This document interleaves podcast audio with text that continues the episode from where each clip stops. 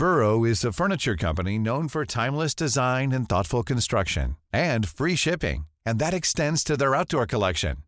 Their outdoor furniture is built to withstand the elements, featuring rust-proof stainless steel hardware, weather-ready teak, and quick-dry foam cushions.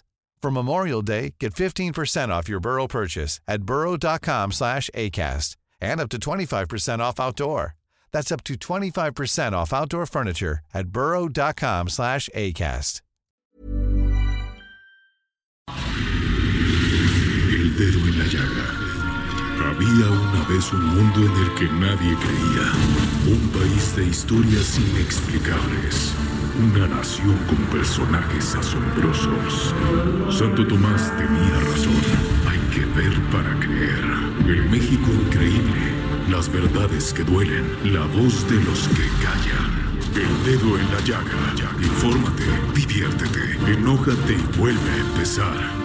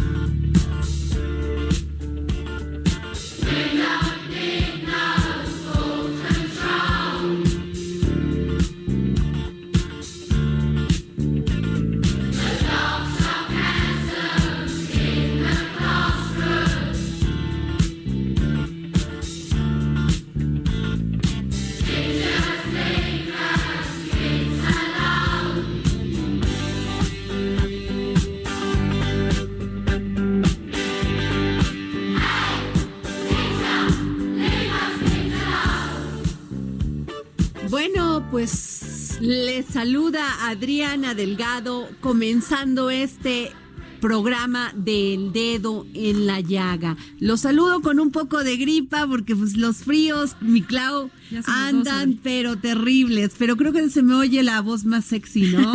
Bueno, sí, pues eso esperemos. Los saludo por el Heraldo Radio, por la 98.5 aquí en el Valle de México. ¿Por dónde más nos escuchan, Claudia? Pues mira, nos pueden escuchar, Adriana, a través del 540 de AM. Ajá. Y esto llega, bueno, al Estado de México, Morelos, Tlaxcala, Querétaro, Guerrero, Puebla y también Hidalgo. Y además, bueno, ya como siempre nos escuchan nuestros amigos de Guadalajara, Nuevo Laredo, Tampico, Villahermosa y Acapulco, y sintonizarnos a través de todo el mundo, a través del heraldodemexico.com.mx. Muy bien, y nuestro WhatsApp, nuestro Twitter, todo. Cuéntanos todo. Claro que sí, pueden enviarnos mensajes de audio, mensajes de texto a través del 55 25 44 33 34. Y los invitamos también a que escriban a través de Twitter a la cuenta @AdriDelgadoRuiz, y también a que descarguen el programa justamente después de las 5 de la tarde. Ya está disponible en Spotify y en iTunes. Bueno, pues me voy inmediatamente a este terrible, terrible hecho que sucedió en Torreón, Coahuila. Como usted sabe, esta mañana a las 8:20 horas en el Colegio Cervantes en Torreón, Coahuila, sucedió un ataque que ha sacudido al país. El hecho, ejecutado por un alumno del colegio, dejó sin vida a una maestra e hirió a 5 de sus compañeros, así como a otro profesor. Después de llevar a cabo la balacera, el alumno desgraciadamente también terminó con su vida. De acuerdo con el director de Seguridad Pública de Torreón, Primo Francisco García, el atacante era un alumno destacado y vivía con su abuela, y recientemente había muerto su madre. El gobernador de Coahuila, Miguel Ángel Riquelme, tras estos lamentables hechos, dio una conferencia a los medios de comunicación donde informó el saldo de las víctimas por este hecho. Escuchemos. el propio alumno, la maestra y 6 heridos, 5 de ellos alumnos y un maestro de la institución de educación física. Lamentamos los hechos ocurridos en una institución prestigiada de la comarca lagunera, como lo es el Colegio Cervantes. Narró la secuencia de los hechos, dando una crónica de lo sucedido en el interior del Colegio Cervantes, ubicado en Torreón, Coahuila. Escuchemos. Las primeras indagatorias arrojan que el niño, al llegar a su salón de clase, aproximadamente a las 8:20 pide permiso para ir al baño.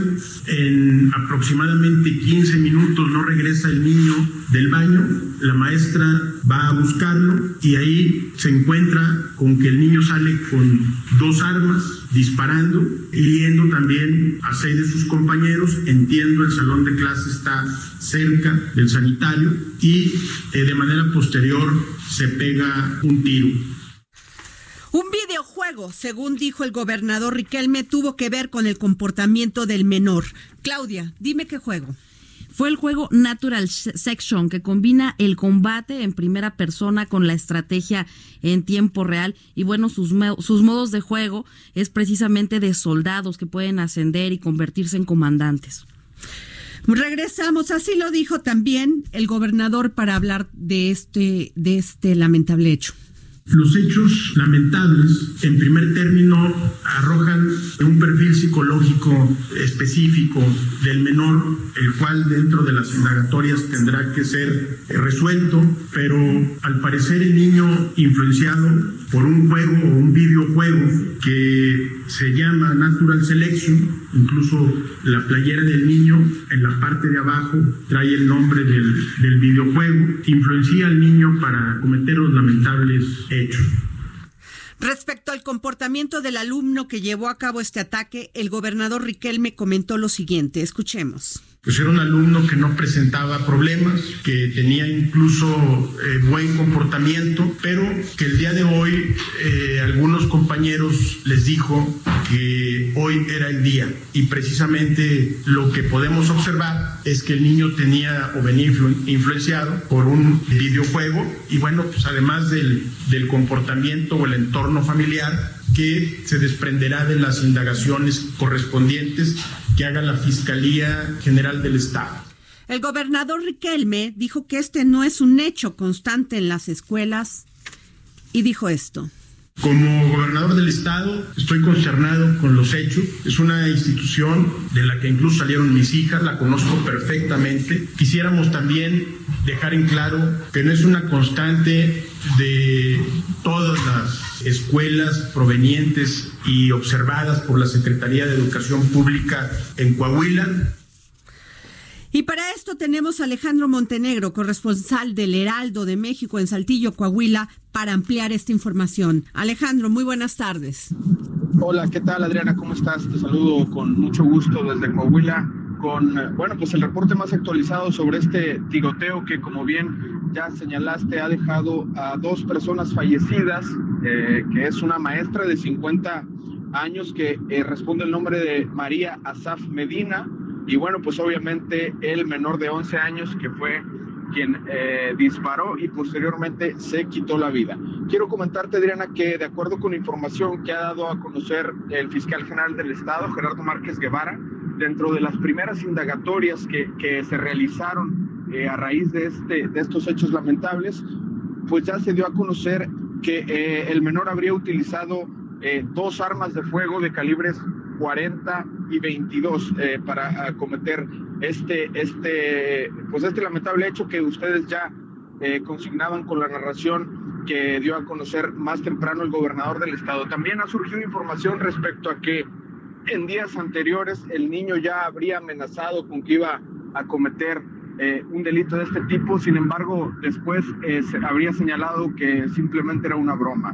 Y bueno, pues también, además de la influencia de un videojuego que ha comentado el gobernador del estado, el móvil que tuvo este tiroteo se asemeja mucho a la masacre de Columbine que ocurrió en Estados Unidos años atrás, debido a la vestimenta de este menor de 11 años que se asemeja mucho a la del autor o uno de los autores del tiroteo de la masacre de Columbine. El gobernador también señala que en las próximas horas empezará a dar un poco más de información respecto al entorno familiar de este menor de 11 años que vivía con sus abuelos, y bueno, pues para intentar pues dar con los motivos que originaron este asesinato y bueno, pues de dónde obtuvo las armas y demás cuestiones, Adriana. Alejandro, parece que en ese colegio no estaba vigente el operativo Mochila Sana y Segura. ¿Por qué? Así es. Mira, te comento que en Coahuila el operativo Mochila es obligatorio para las instituciones públicas. Sin embargo, para las escuelas privadas queda a su consideración. Ellos son los que deciden. Y bueno, pues en este caso, si estás circulando un oficio en el que el Colegio Cervantes, que es donde ocurren estos hechos, consultó con los padres de familia en octubre pasado si estaban dispuestos a que se hiciera el operativo Mochila con sus alumnos, y los padres se negaron. Dijeron que ellos por sus propios medios lo iban a hacer en sus casas, que no estaban de acuerdo en que lo hicieran personas que ellos no conocían y demás cuestiones, y entonces esa es la información que circulaba. Ellos se habrían negado los padres a que se realizara el operativo Mochila desde octubre pasado, Adriana. Sin embargo, el gobernador dio a conocer que se van a reforzar estos operativos y que se buscará tener un diálogo con los colegios privados para que sea de manera obligatoria también para ellos. Alejandro, ¿tienes alguna información sobre si el niño sufría de bullying en la escuela? No se tiene información hasta el momento. Con las entrevistas que han hecho con otros de sus compañeros, no se tiene conocimiento de que haya sido así. Incluso lo catalogan de un comportamiento pues ejemplar, con buenas calificaciones. No se tiene todavía hasta el momento ningún antecedente que pudiera derivarse en este ataque, Adriana. Muy bien, Alejandro de Montenegro, corresponsal del Heraldo de México en Saltillo. Te agradezco que nos hayas tomado una llamada para El Dedo en la Llaga. Muy buenas tardes. Estamos Muy buenas tardes. Y tenemos en la otra línea al doctor José Newman, un reconocido psiquiatra, para que nos pueda hablar de por qué sucede esto, por qué un joven de 11 años decide quitarse la vida, pero además asesinando a sus compañeros y a sus maestros. Muy buenas tardes. ¿Qué tal, Adriana? ¿Cómo estás? ¿Cómo te va? Muy bien, pues muy consternada por este hecho, Pepe. Pues sí, a todos nos simbra. No, ¿qué es lo que hace que un joven de 11 años decida tomar esta acción, Pepe? Mira, vayamos a lo que es más obvio. Para que ocurra lo que ocurrió se necesitan dos cosas: un niño excitado y un par de pistolas. Entonces vámonos por ahí. Okay. Un niño excitado, ¿no? Un niño alterado, ¿no? Se dice que no tenía ningún antecedente. Si se hace una historia clínica pormenorizada del niño, se verá que seguramente tenía señales de alteración en el pasado reciente. ¿Sí? Es fácil decir, no se había notado nada y de repente. No, la conducta no es milagrosa, la conducta no presenta milagros. Está ocurriendo, es como la temperatura. Uh-huh. Para que la temperatura llegue a 39, tuvo que haber pasado por 38. Claro. No salta de 36 a 39, sube. Entonces, tienes un elemento que es un muchacho, que es un preadolescente, que está excitado, está alterado, por decirlo menos. Es decir, no está sereno, no está tranquilo, está alterado. Uh-huh. Y por otro lado hay dos pistolas. Bueno, las pistolas son más fáciles de explicar. Hoy en día estamos hiperpistolizados. La situación de inseguridad hace que unos traigamos pistolas porque somos asaltantes y otros porque pensamos que nos vamos a defender de los asaltantes. ¿Eh? El es que pistolas hay por todos lados. Y ese es un problema público.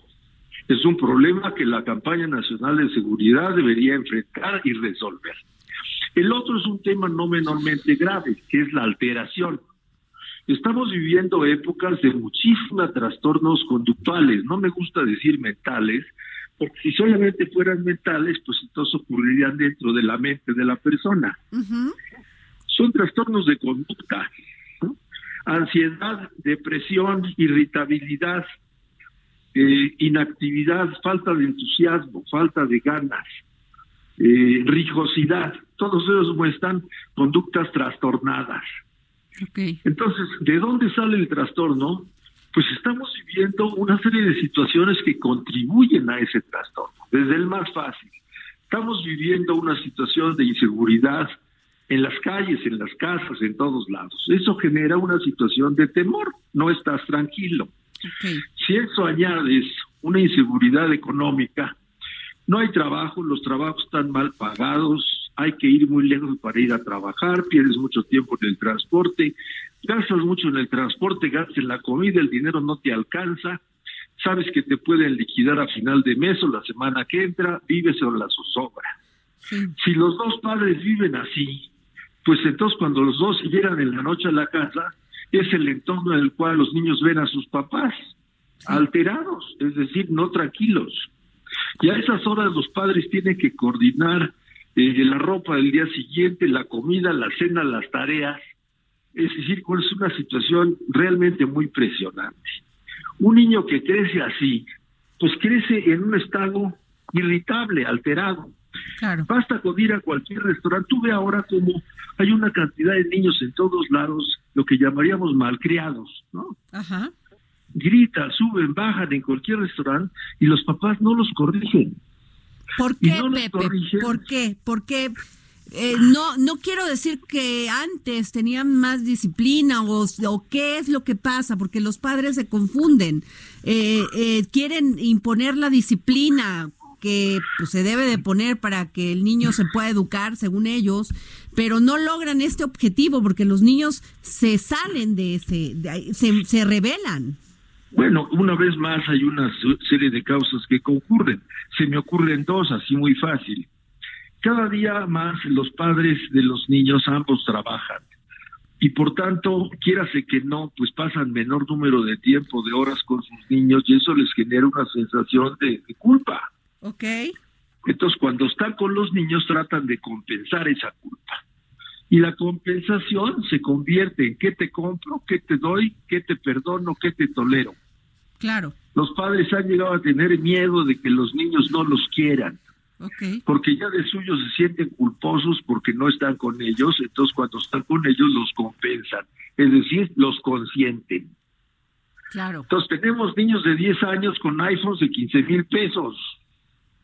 Tenemos niños, desordenados, a cuyos padres no les llama la atención porque tienen miedo de que los niños se rebelen contra ellos, los amenacen con que no los van a querer, o simple y sencillamente se siente ya demasiado mal por no tenerlos atendidos durante la semana, entonces compensatoriamente los consienten.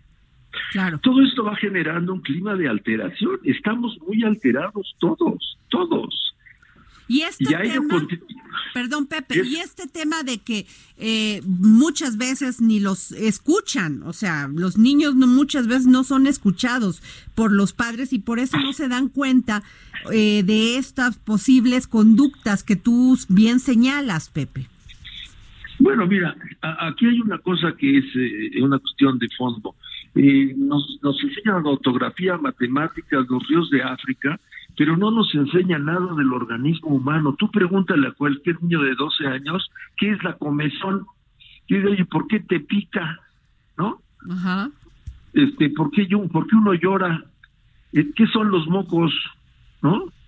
¿Por qué tu primo es visco? No sabemos nada del organismo, nada. Somos unos indocumentados respecto del cuerpo que somos. Ajá. Sabemos más de coches y de bicicletas que del organismo. Sí es. De tal suerte que esa ignorancia que tenemos de nosotros mismos se traduce en que no estamos preparados para identificar conductas anómalas, conductas sintomáticas. No vemos al de frente. Si el niño tiene alguna conducta, digamos, rara, solemos desembarazarnos diciendo, pues es que es travieso. Pero a lo mejor no es que es travieso, a lo mejor es que el niño está trastornado.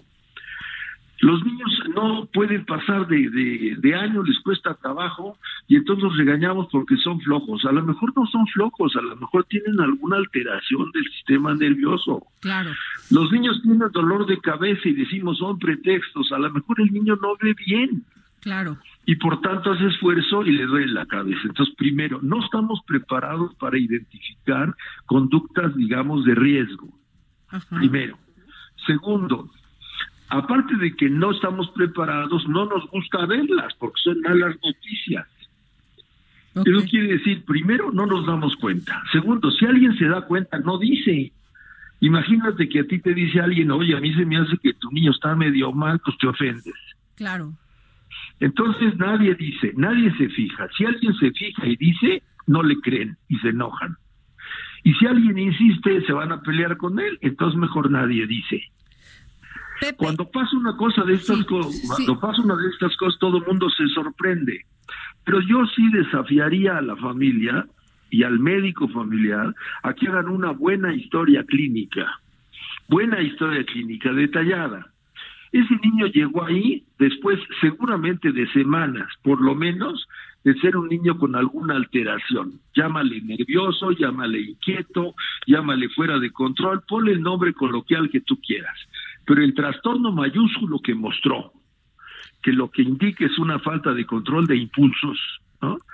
Pues es como un coche muy brioso, un adolescente es un organismo muy entero. Si le funciona el acelerador, pero en el freno, pues entonces se desboca, ¿mande? Pero Pepe, ¿qué síntomas son los que tienes que ver como padre o madre para detectar que tu hijo puede llegar a ser capaz de accionar un arma? Entiendo que obviamente la tenía cerca, pero esa pérdida de conciencia de ya de ver las consecuencias, Pepe. Bueno, hay cosas elementales. Si duerme bien o si no duerme bien, por ejemplo, es una cosa elemental.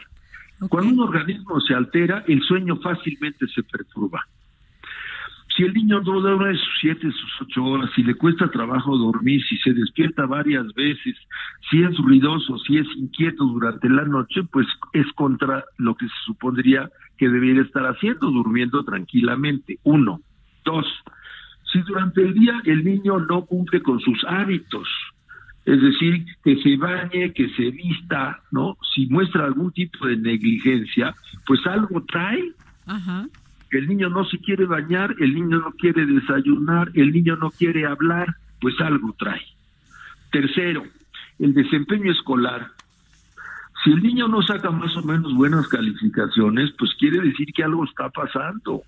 O le falta concentración, o tiene algún problema orgánico y no lo deja, o tiene alguna patología, o el niño está muy distraído porque está metido en otra cosa, o está muy tenso porque está preocupado por algo que está ocurriendo en la casa. Uh-huh.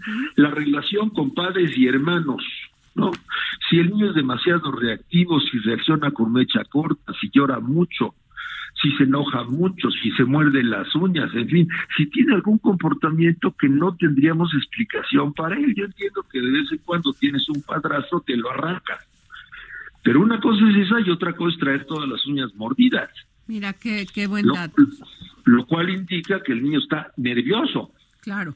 Si el niño se mueve mucho, si constantemente mueve las piernas, no se queda quieto, está en la mesa, se para, sube, baja, va y viene, pues está mostrando una hiperquinesia, una inquietud que implica que el niño está alterado. Si no se lleva bien con sus amiguitos, si frecuentemente se pelea, si discute con ellos, si se aísla. Lo mismo si habla mucho y repite, o si se aísla y no habla. Esas pequeñas desviaciones de lo que se consideraría un comportamiento habitual, pues indican que algo está pasando. Este niño que de repente se mete al baño y sale con 2 pistolas, sin duda, en las semanas anteriores debe haber mostrado alguna señal. Eso yo, lo superapuesto. Si hacen una historia clínica detallada y recogen las observaciones de la familia, de los amigos, de los maestros, van a ir anotando como aquel juego de 1 a los puntos y verá qué animal sale. Igual, la conducta humana no es sorpresiva. Qué interesante esto que nos dices, y que ojalá te estén escuchando muchas madres y padres, Pepe, porque lo asumen como bien dices tú, ay, es un travieso, ay, anda despistado. No, tiene que ser más de fondo. Así es fácil desembarazarse diciendo, lo que pasa es que es un niño de mal humor. Ah, bueno, ¿pero qué trae? No, lo que pasa es que es muy inquieto, lo que pasa es que es muy distraído.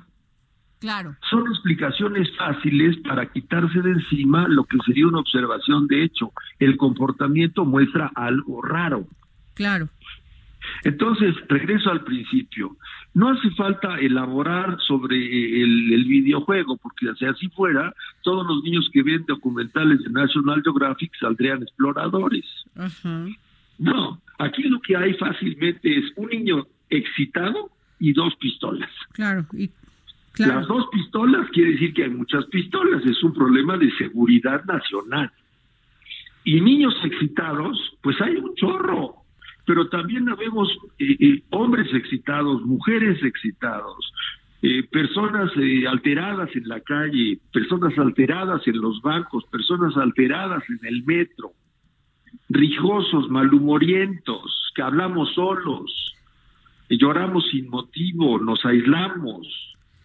Sí. Hay de verdad un problema serio de salud mental, serio. Pues, en el país y en el mundo hay un problema serio. Nada más déjame darte un dato.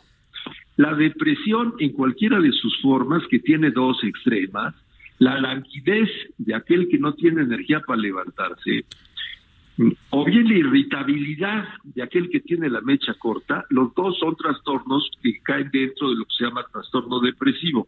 Ajá. Bueno, la depresión está configurada ya a nivel mundial como la enfermedad que causa mayor pérdida de horas de trabajo. Es la enfermedad más invalidante hoy en día. Qué terrible. En el mundo. Y no estamos haciendo nada. Fíjale, no lo estamos asumiendo como un problema de salud, Pepe. Sí, es un problema de salud. Claro. Todo esto nos indica que no estamos funcionando bien. Es como si en el periférico se empezaran a parar cada vez mayor número de coches porque algo les pasa. Bueno, pues hay un problema con los coches. Claro. No hay que ir muy lejos. Entonces, no nos vayamos por la corrupción fácil de que traía un videojuego que lo influenció. No, el niño estaba alterado. Sí, pues muchas gracias, Pepe, gracias por habernos dado estas observaciones muy importantes de un especialista como tú. Gracias, José Newman. Órdenes. José Newman, yo soy Adriana Delgado, nos estoy escuchando por Heraldo Radio y nos vamos a un corte y regresamos.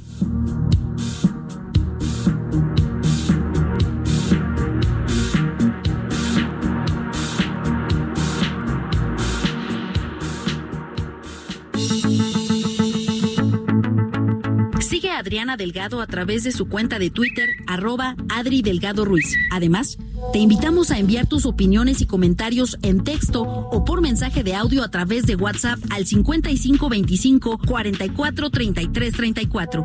Y si quieres escuchar El Dedo en la Llaga de El Heraldo Radio, en cualquier momento y donde quiera que te encuentres, descarga el podcast disponible en Spotify y iTunes. Escucha la H, Heraldo Radio.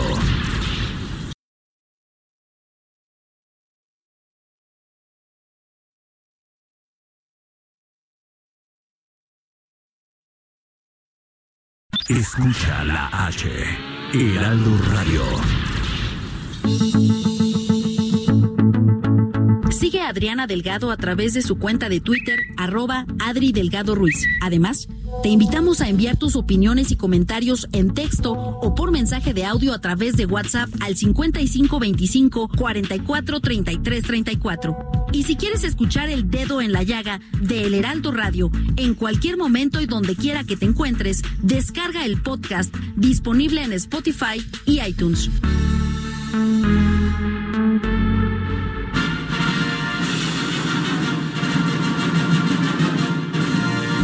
Regresamos aquí al Dedo en la Llaga y tenemos aquí a un gran invitado. Bueno, y no es invitado porque es colaborador, compañero nuestro del Heraldo de México, experto en cine y editor del sitio Cinema Móvil, Gonzalo Lira. Gonzalo, muy buenas tardes. ¿Qué nos traes? Buenas tardes, gracias por la invitación. Dinos qué vamos a ver este fin de semana. Pues este fin de semana hay una película que se estrena que creo que es muy pertinente para uno de los temas que son de coyuntura, hoy en particular de lo que hablábamos fuera del aire.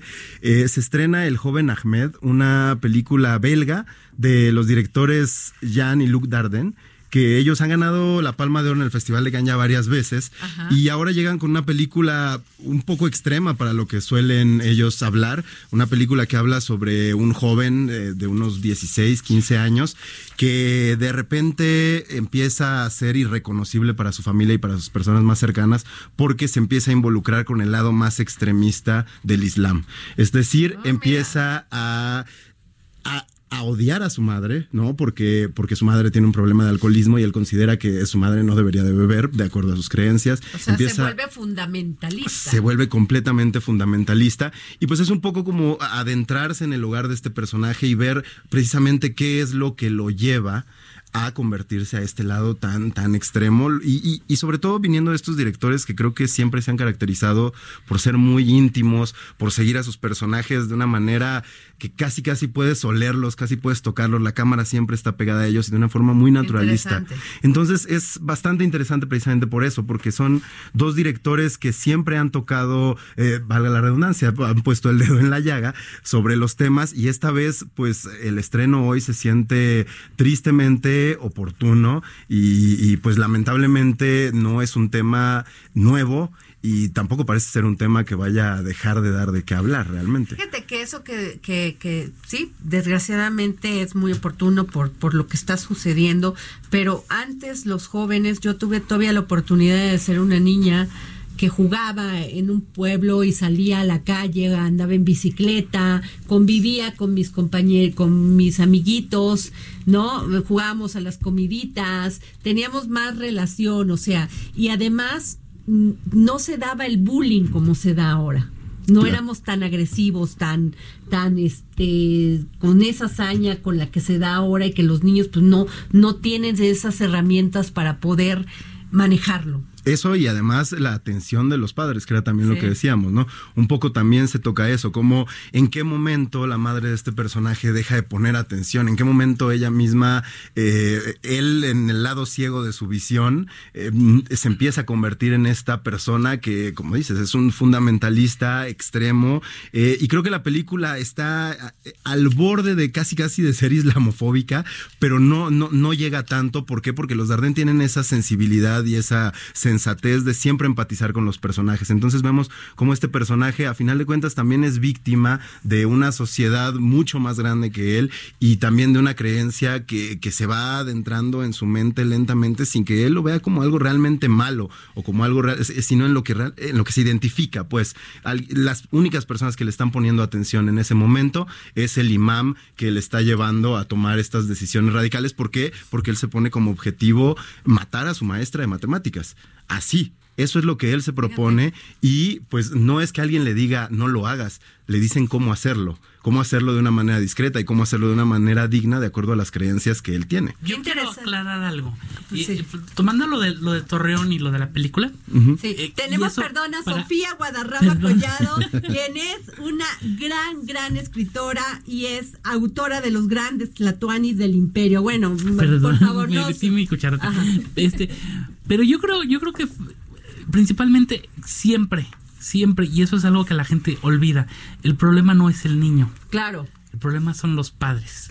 Claro. O sea, estaba escuchando la entrevista anterior y todo eso, y sí, o sea, se trataban de analizar todo lo que el niño puede tener conflictos, pero el problema son los padres, o sea. Claro, que además, pues si ellos y justamente lo que dices en la película, no he tenido la oportunidad de ver la película, pero la voy a ver y creo que si tú ya la viste, nos podrás decir que sí, el problema son los padres. Pues el problema creo que aquí también es todo lo que hay alrededor, la sociedad, ¿no? La sociedad, pero... Porque precisamente viene a la mente con este caso, no sé, películas como Elefante, esta película de Gus Van Sant sobre la masacre de Columbine, o la propia masacre en Columbine, el documental de Michael Moore, y precisamente nos muestran eso, ¿no? Como estos personajes pues se agarran de la empatía de los pocos personajes o de las pocas figuras sociales que les responden realmente, que les están poniendo atención. En el caso de Bowling for Columbine, este documental que ganó el premio de la Academia, de Michael Moore, que si no lo han visto, échenle un ojo porque creo que es esencial para entender estos temas. No solo son los padres, es la propia, el ambiente, la propia legalización, por ejemplo, la facilidad de conseguir un arma en el caso de Estados Unidos, sí, ¿no? En el caso de México también es fácil. Exacto. Totalmente. ¿No? Pero bueno, ¿dónde la podemos ver? La película El joven Ahmed ya se estrena hoy en los cines, realmente, y todas las otras recomendaciones pues las pueden buscar en las plataformas de streaming. Muy bien. Y bueno, pues muchas gracias, Gonzalo. No te vayas. No me voy. Oye, y vamos con nuestra querida Miriam Lira y el momento Gastrolab. Gastrolab y tendencias culinarias con Miriam Lira.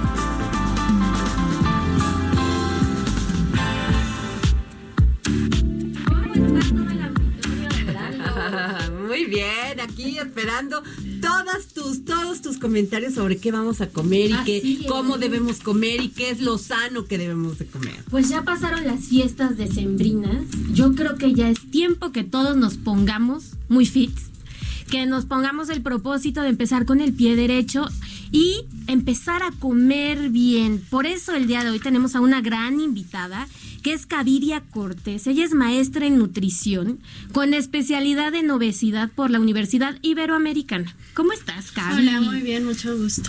Y pues queremos que nos cuentes sobre todo, ¿funcionan o no funcionan las dietas?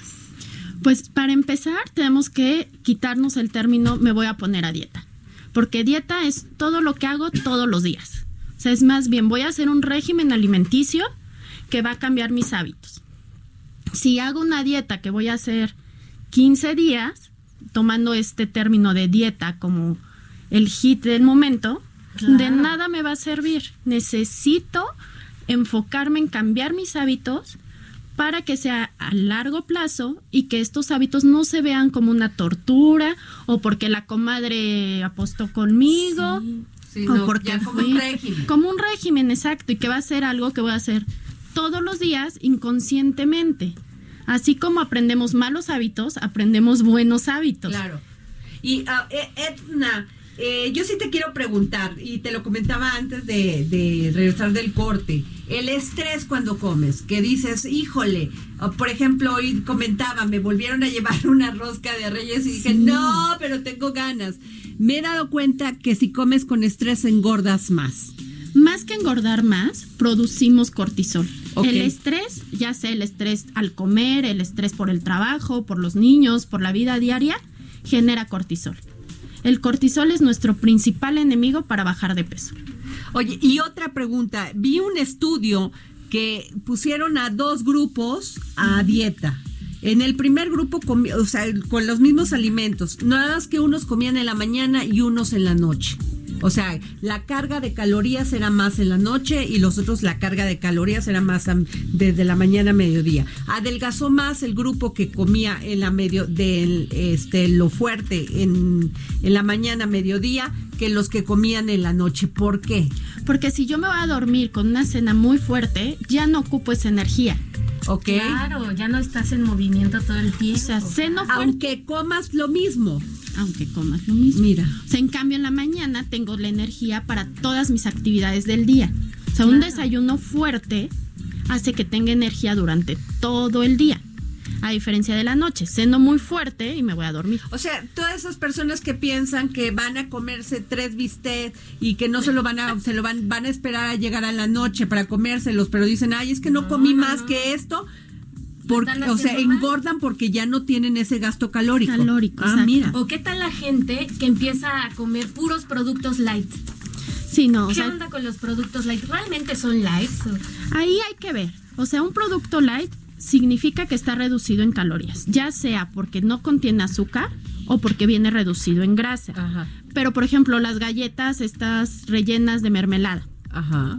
Vamos a las galletas light y dices, no, bueno, están perfectas porque no trae azúcar añadida. Lees los ingredientes y trae el doble de grasa que las galletas normales. Pues imagínense, nada de galletitas aunque sean light. Claro. Hay gente que hasta la mayonesa light cree que ya con eso está haciendo un gran régimen alimenticio. Si sabemos usar los productos light, pueden ser nuestro gran aliado. Ah, porque la mayonesa, por ejemplo, sí tiene 50% menos grasa que una mayonesa normal. Pero que sea light no significa que es libre. Claro. Claro. Edna, y por ejemplo, esta dieta keto y la dieta de paleolítica y todas estas, a ver, cuéntanos, ¿qué? La keto en realidad es la dieta cetogénica. Ajá. Lo único que hicieron fue meterle un poquito más de mercadotecnia, y la diferencia es que la keto viene acompañada de toda una línea de productos. Entonces ya te encuentras el brownie keto, las cetonas de frambuesa, la proteína especial para la dieta keto, pero todo se origina del mismo proceso, que es que las grasas se utilicen como energía. ¿Está tan de moda? O sea, ¿tú le recomendarías? ¿Nos beneficia realmente o más bien va un poco en contra de la nutrición? Es una buena opción siempre y cuando sea prescrita por un especialista y controlada por un especialista. No podemos irnos al súper y comprar mi paquete. ¿Quién no la puede llevar, por ejemplo? ¿Quién no la podría llevar? Personas que tienen problemas hepáticos, problemas de riñón y personas que están haciendo mucha actividad física. O sea, ellos no la pueden llevar. Ellos no sería los que hacen mucho ejercicio, corren a maratones y todos tienen que consumir carbohidratos. Necesitamos reponer el glucógeno. Los deportistas luego son los que hacen la dieta cetogénica. La cetosis. Cetosis. ¿Por qué? Porque, por ejemplo, en boxeadores, la cetogénica nos baja rápido de peso. Entonces, si yo necesito dar un peso, la hago una semana estricta y doy el peso. ¿Y si comes carbohidratos, viene el rebote? En la mayoría de los casos, si no se lleva correctamente, sí. Okay. Una pregunta, ¿es cierto que la cetosis puede causar piedras en la vesícula? Sí, porque estamos forzando nuestro metabolismo. Entonces sí hay qué interesante. O sea, no es el proceso natural del cuerpo. Además, aletarga las funciones. O sea, se ha visto que no hay una misma respuesta de reacción, hay más sueño, hay un olor muy particular que llega a ser hasta desagradable en el aliento, en el sudor. Mira. Hay estreñimiento, porque al ser una dieta de proteínas y grasas, no tenemos fibra, no tenemos vitaminas y no tenemos minerales. Interesante. Entonces, sí sirve para bajar rápido de peso, sirve en pacientes, se ha visto con problemas neurológicos, epilepsia, los niños con epilepsia les ha funcionado muy bien, sirve en paciente con diabetes, siempre y cuando ya no esté teniendo complicaciones. Oye, y cuando quiere, o sea, uno de los grandes impedimentos cuando haces dietas es que, ya no voy a tomarme ni mi copita de tequila o mi shot de tequila o mi... Porque, o sea, ¿qué se puede beber? Porque mucha gente por eso no llega a la dieta, claro. Pero si le dices, oye, fiesta, yo sé que el alcohol debería estar prohibido, pero bueno, pero si te gusta, ¿qué te puedes beber? Si estás en una dieta keto, nada. Nada. Ojo, no, porque son carbohidratos. Ajá. Pero si estás en una dieta de restricción calórica, es recomendable el vino tinto, por ejemplo. Okay. 2 copas de vino tinto todavía entran dentro de la recomendación para una mujer. Yo tengo una duda. ¿Qué pasa con los nocturnos, los desvelados? Que en la noche te dan ganas de ir y picar algo. Y la verdad es un tema difícil, ¿no? Porque... Sí, ahí hay que... hay que tener una alimentación balanceada que alargue mis horas. Si yo me desvelo, necesito estar comiendo durante la noche. Claro. Pero que sean productos saludables. O sea, yo lo que siempre les voy a recomendar es vayan con su especialista. El coach del gimnasio no es el especialista. Sí. Y hagan un cambio de hábitos. Ninguna dieta es milagrosa, y si no logramos cambiar esos hábitos, de nada nos va a servir. Claro. Vamos a bajar momentáneamente de peso. Pues ya, bueno, lo saben. Ya lo oyeron. Hay que ponernos las pilas para arrancar con todo en enero, febrero, marzo y abril. Todos fits. Bueno, pues muchas gracias. Eliminar la palabra dieta. Muchas gracias, Miriam, Edna, Cabiria Cortés Osorio. Gracias. Muy, muy amable por estar aquí con nosotros. A ver, seguimos.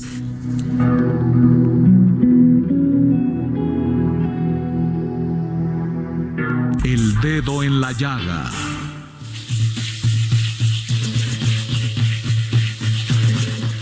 tenemos una invitada aquí en el estudio que, bueno, es la verdad muy interesante porque ella ha documentado los temas históricos de México a través de una saga de libros muy interesante titulada Los Grandes Tlatoanis del Imperio. Ella es Sofía Guadarrama Collado, quien nos acompaña aquí en la cabina. Es muy importante porque también, bueno, hace un recuento precisamente sobre los mejores, libros sobre Tezozómoc, sobre Texcoco, sobre la violencia que se vivió en aquella época y sobre todas estas luchas de poder que han desencadenado hasta cierto punto la historia como la conocemos hasta el día de hoy. Bueno, y a mí me encantó el de Adelita. El de Adelita es uno de mis personajes preferidos, ¿no? Pero a ver, cuéntanos, Sofía. Pues antes que nada, saludos aquí a la audiencia, porque me metí metiche aquí en la conversación. No, de eso se trata.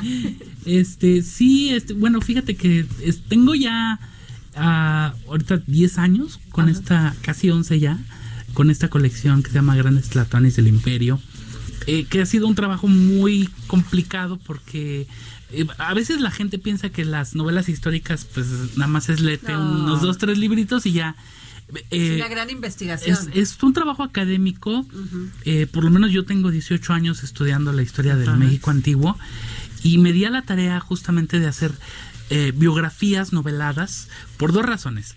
Una, porque no había en México más que la obra de don Antonio Velasco Piña, quien conozco en persona, que publicó Tlacaelel hace 40 años, cuando pues, yo era una bebé, pero bueno, pero pues de ahí no teníamos hasta hace poco que empecé yo con esta colección, novelas enfocadas en los tlatoanis, los tlatoque, no sé, la palabra en plural sería tlatoque, pero le podemos decir tlatoanis. Una palabra náhuatl. Como decimos tortillas, o sea, le hemos agregado la S a muchas palabras. Oye, nopales. Y esa, yo tengo una pregunta.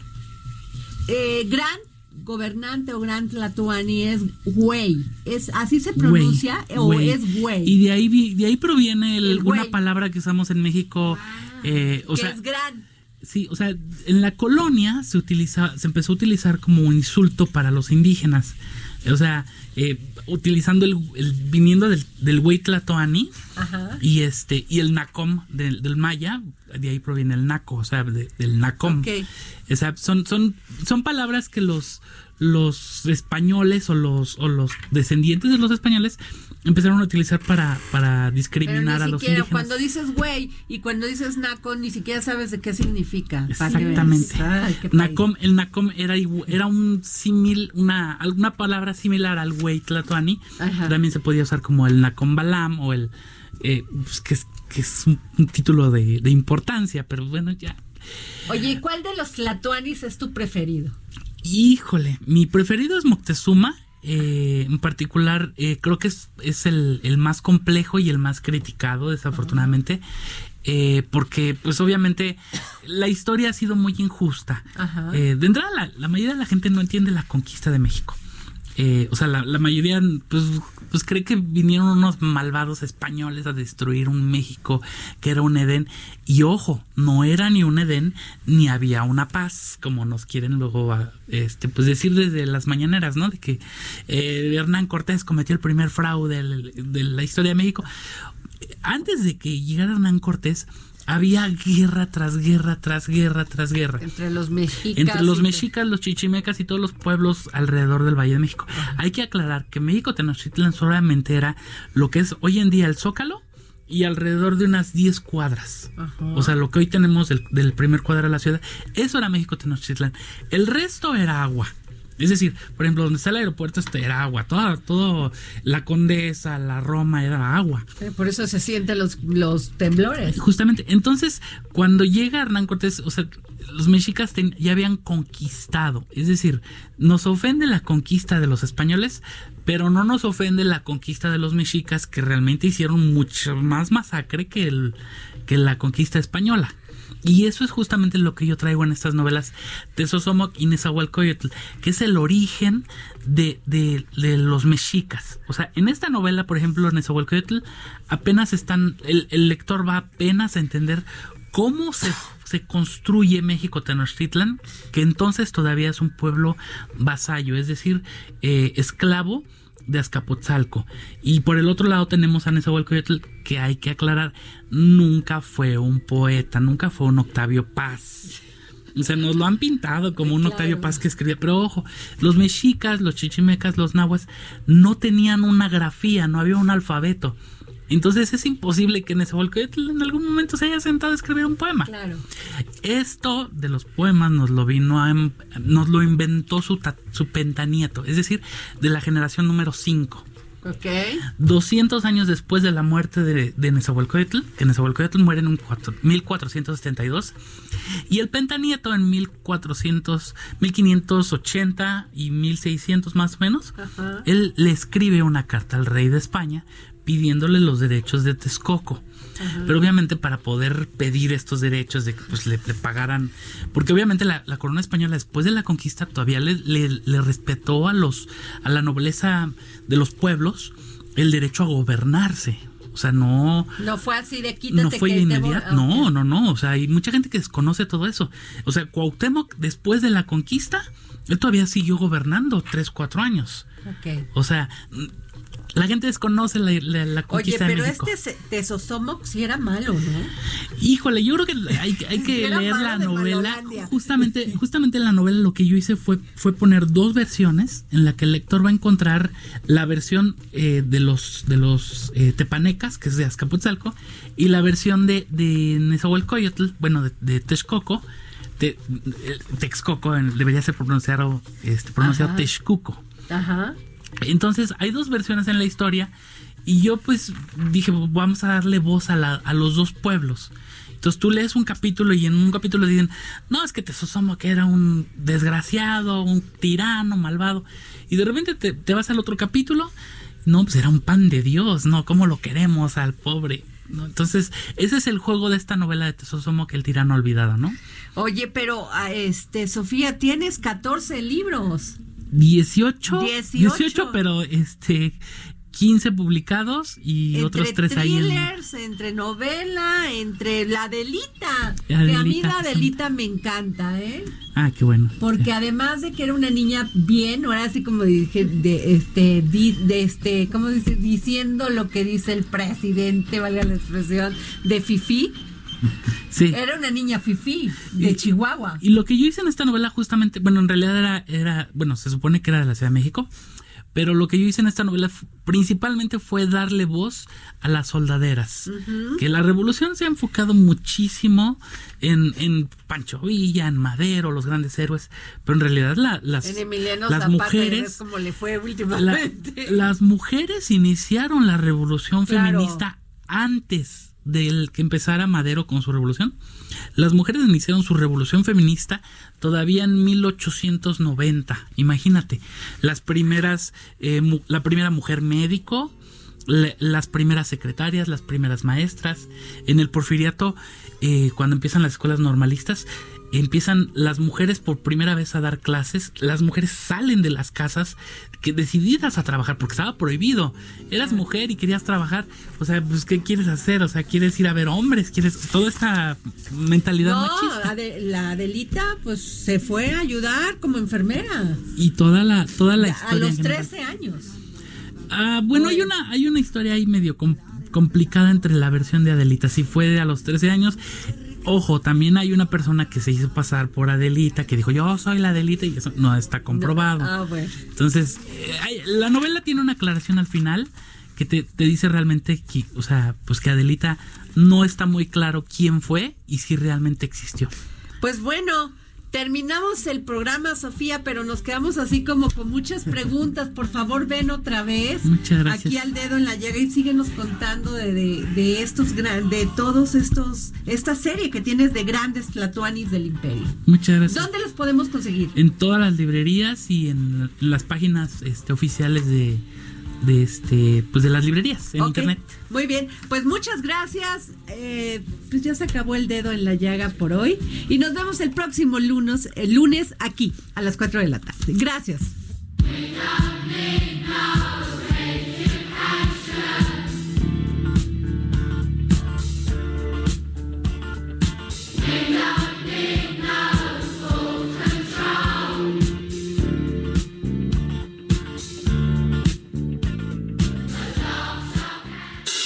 Esto fue El dedo en la llaga con Adriana Delgado. Heraldo Radio, la HCL se comparte, se ve y ahora también se escucha. Hey, it's Paige DeSorbo from Giggly Squad. High quality fashion without the price tag. Say hello to Quince. I'm snagging high-end essentials like cozy cashmere sweaters, sleek leather jackets, fine jewelry, and so much more. With Quince being 50 to 80% less than similar brands. And they partner with factories that prioritize safe, ethical, and responsible manufacturing. I love that. Luxury quality within reach. Go to quince.com/style to get free shipping and 365-day returns on your next order. Quince.com/style.